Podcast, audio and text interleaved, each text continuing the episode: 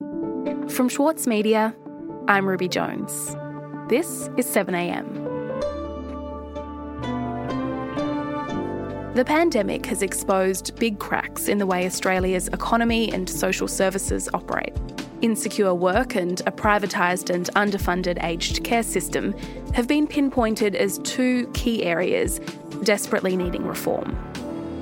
Today, senior reporter for the Saturday paper, Rick Morton, on how the Victorian state government, having navigated the second wave, is trying to lead the national conversation on what needs to change.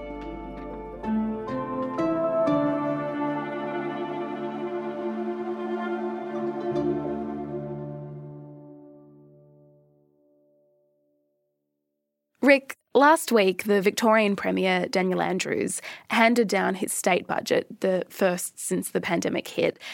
How much has this budget tried to address the problems that led to Victoria's second wave?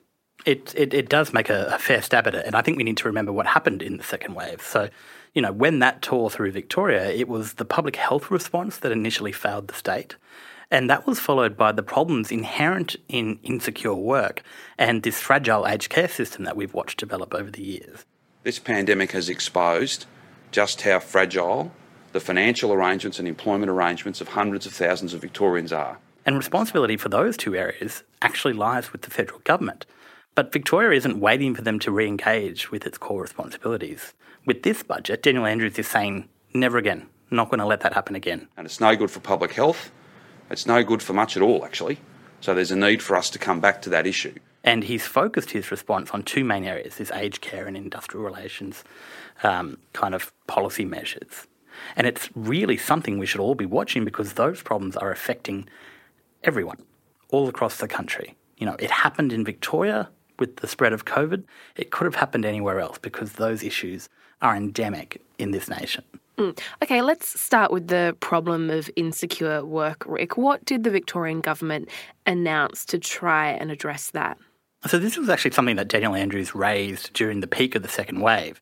At the time, he said it would be important to have a conversation about insecure work because of the impact it has on people not being able to have adequate sick leave, for example, or any sick leave for that matter. And on Monday, just the day before the, the, the budget, okay, everyone right to go? The government announced a two year pilot program to provide sick leave for workers in precarious employment. So many workers have to choose between going to work sick or feeding their kids, uh, paying the bills, surviving, getting to next week. He said that this one in 100 year event has shown us so many things we can be proud of.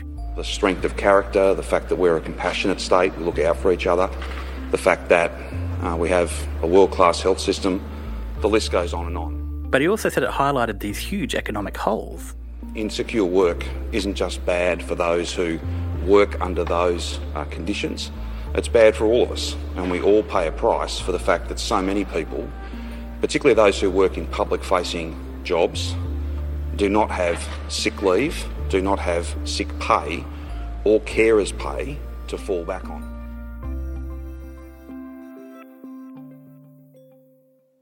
So in terms of the detail, you know, this it's it's a small program to start off with. We've got $5 million in the budget, the state budget, to design this pilot program. It won't be running, according to Andrews, until late 2021 or early the following year.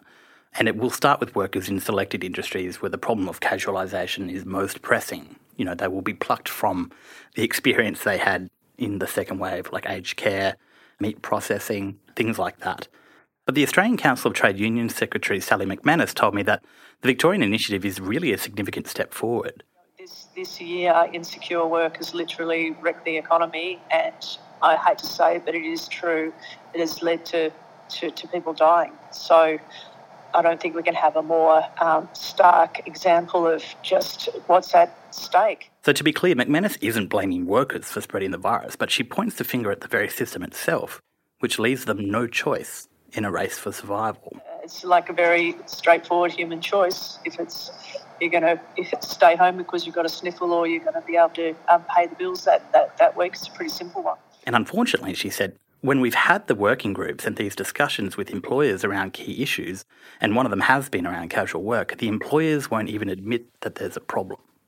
And Rick, one of the areas where we really saw insecure work combine with high risk settings in terms of, of where the most vulnerable people live was in aged care. So, what is Victoria doing to respond to what we saw happen there during the second wave? That's completely right. It's, it's important to note that when we talk about what happened in aged care, we distinguished between the, the private Commonwealth regulated facilities and the state owned and run facilities. So after COVID made its second run in the state, having escaped from hotel quarantine, it was aged care homes with their contingent of low paid, poorly trained, and often migrant workforce that became one of the most powerful institutional vectors for the disease in Victoria.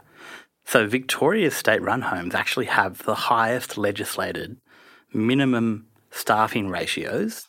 In fact, the Commonwealth, which regulates the vast majority of all the other private nursing homes, has no mandatory required minimum of staffing ratios. So the Premier has provided $40 million over four years to support an increase in aged care student placements for nurses and personal care workers. So there is this one key condition, and this is where it gets tricky. He's going to provide this subject to the Commonwealth accepting and funding recommendations from the Royal Commission into Aged Care Quality and Safety to introduce minimum mandated staffing ratios in private and not for profit residential aged care facilities.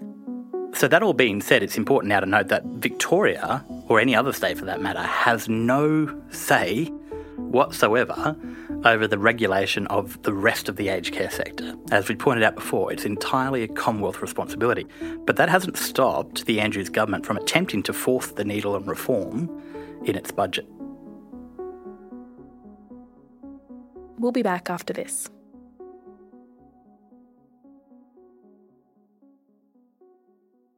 Need a reminder of what political leadership looks like? Australia's master of political satire, Jonathan Biggins, is back embodying the iconic Paul Keating, visionary, reformer, and rabble rouser. Due to overwhelming demand, one man comedy The Gospel According to Paul is returning to the Opera House, on from the 4th to 23rd of June for its final term ever. Secure your tickets now at sydneyoperahouse.com for an unforgettable evening. As a 7am listener, you're already familiar with many of the journalists who work for the Saturday paper. For a limited time, subscribe to Australia's leading independent news source, the Saturday paper, and you'll receive the Saturday paper's stainless steel coffee cup, made in collaboration with Fresco, for free. Subscribe from just $2.10 a week. Simply visit thesaturdaypaper.com.au forward slash offer.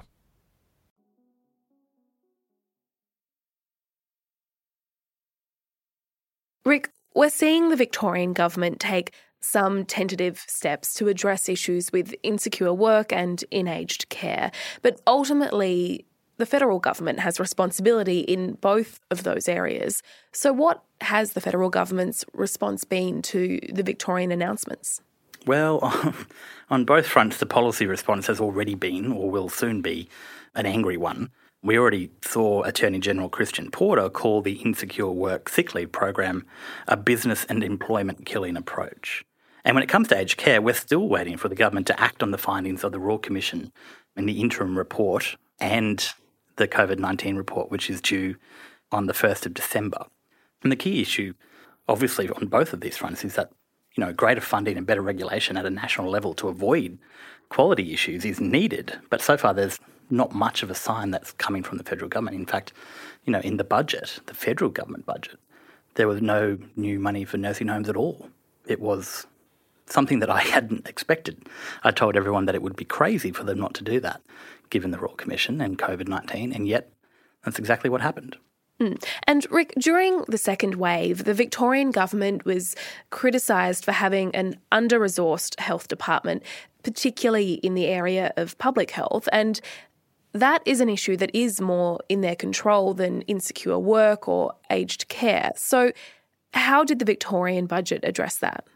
So, it's not all peaches for Victoria, particularly on the health front. So, they have made some, some goes at reform, small reform, and some extra money in the budget. Notably, I think there's a $2.9 billion spend on the COVID 19 public health response, but most of that will have been spent containing the virus to date. So, you know, before the budget was even printed. Um, and there is, you know, a little bit more that will be spent in the rest of this financial year. But there's actually not that much in the way of forward-looking reform. So while the budget contains another $2.8 billion in funding to maintain hospital capacity over four years, there is just $50 million allocated after 2020 21 in additional budget allocations for public health. And so, Rick, when you look at these changes announced by Daniel Andrews in his budget, changes to the workforce and to the aged care system, do you think they will be enough? Will they have the effect that he's hoping for? Look, it's hard to say because they are, look, they're very small measures. To me, the most interesting thing is the fact that he's having a go. I mean, state premiers typically do not venture outside of their boundaries into areas of federal responsibility, usually because you pick a fight with the Commonwealth that you're just not willing to have. But in this case, it's important that Daniel Andrews did because the, he saw what happens when these things fail. Now, if particularly the the insecure work and the aged care policies, if they get any foothold, and he's offered to to work with other states and territories who want to try a similar thing with the the sick leave pilot, if they get a foothold, then we do have a conversation changing as well as policy changing effort in this country where we can actually stop accepting the status quo because we have been witnessing the increasing casualisation. And so if we can actually start to say, hang on a second, you know what, this is a public health issue. This isn't just an economic issue. This is about people and what happens when people are desperate and we need them to be protected so we can protect ourselves. Like that's what a community does, right? Similarly with the aged care measure, if there's even a little bit of incentive in this aged care budget measure from Daniel Andrews for the federal government to do what it should have done years ago under both Labor and Coalition. If that happens, then that's an amazing thing because we actually have seen in the research that if you have proper qualified clinical care in nursing homes, then you save lives. So, you know, these things are important. And, you know, Sally McManus was telling me that you know, she thinks this is very bold of Victoria to attempt such a manoeuvre on the sick leave scheme because we haven't seen it elsewhere really. The New South Wales budget was handed down in November as well, and it contained all the usual stuff that you get, you know, the heavy spending on infrastructure, and, and they went a bit further on some long awaited tax reform. But the Berejiklian government didn't venture out of its traditional realm of responsibility because that's just not what state governments do. Whereas Daniel Andrews has tried to say, look, we lived this, we know how bad things can get when it goes wrong. So maybe we can try and change the national conversation. And I think that's a very good thing. Rick, thank you for your time today. Thanks, Ruby. I appreciate it.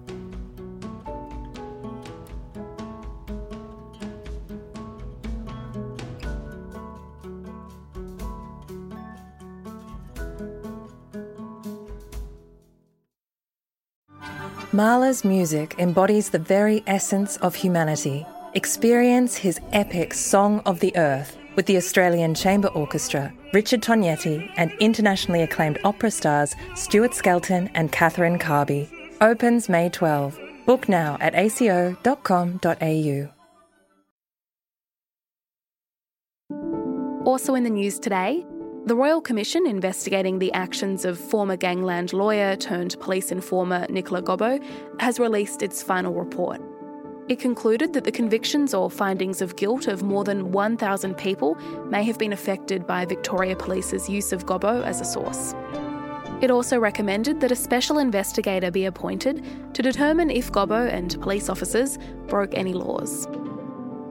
And Qantas has confirmed that it's outsourcing more than 2,000 ground staff roles across 10 airports baggage handlers, ramp workers, and cabin cleaners at airports including Sydney, Melbourne, Brisbane, and Perth will lose their jobs. Qantas has cut about 8,500 jobs since the pandemic hit due to international travel bans and state border closures. I'm Ruby Jones. This is 7am. See you tomorrow.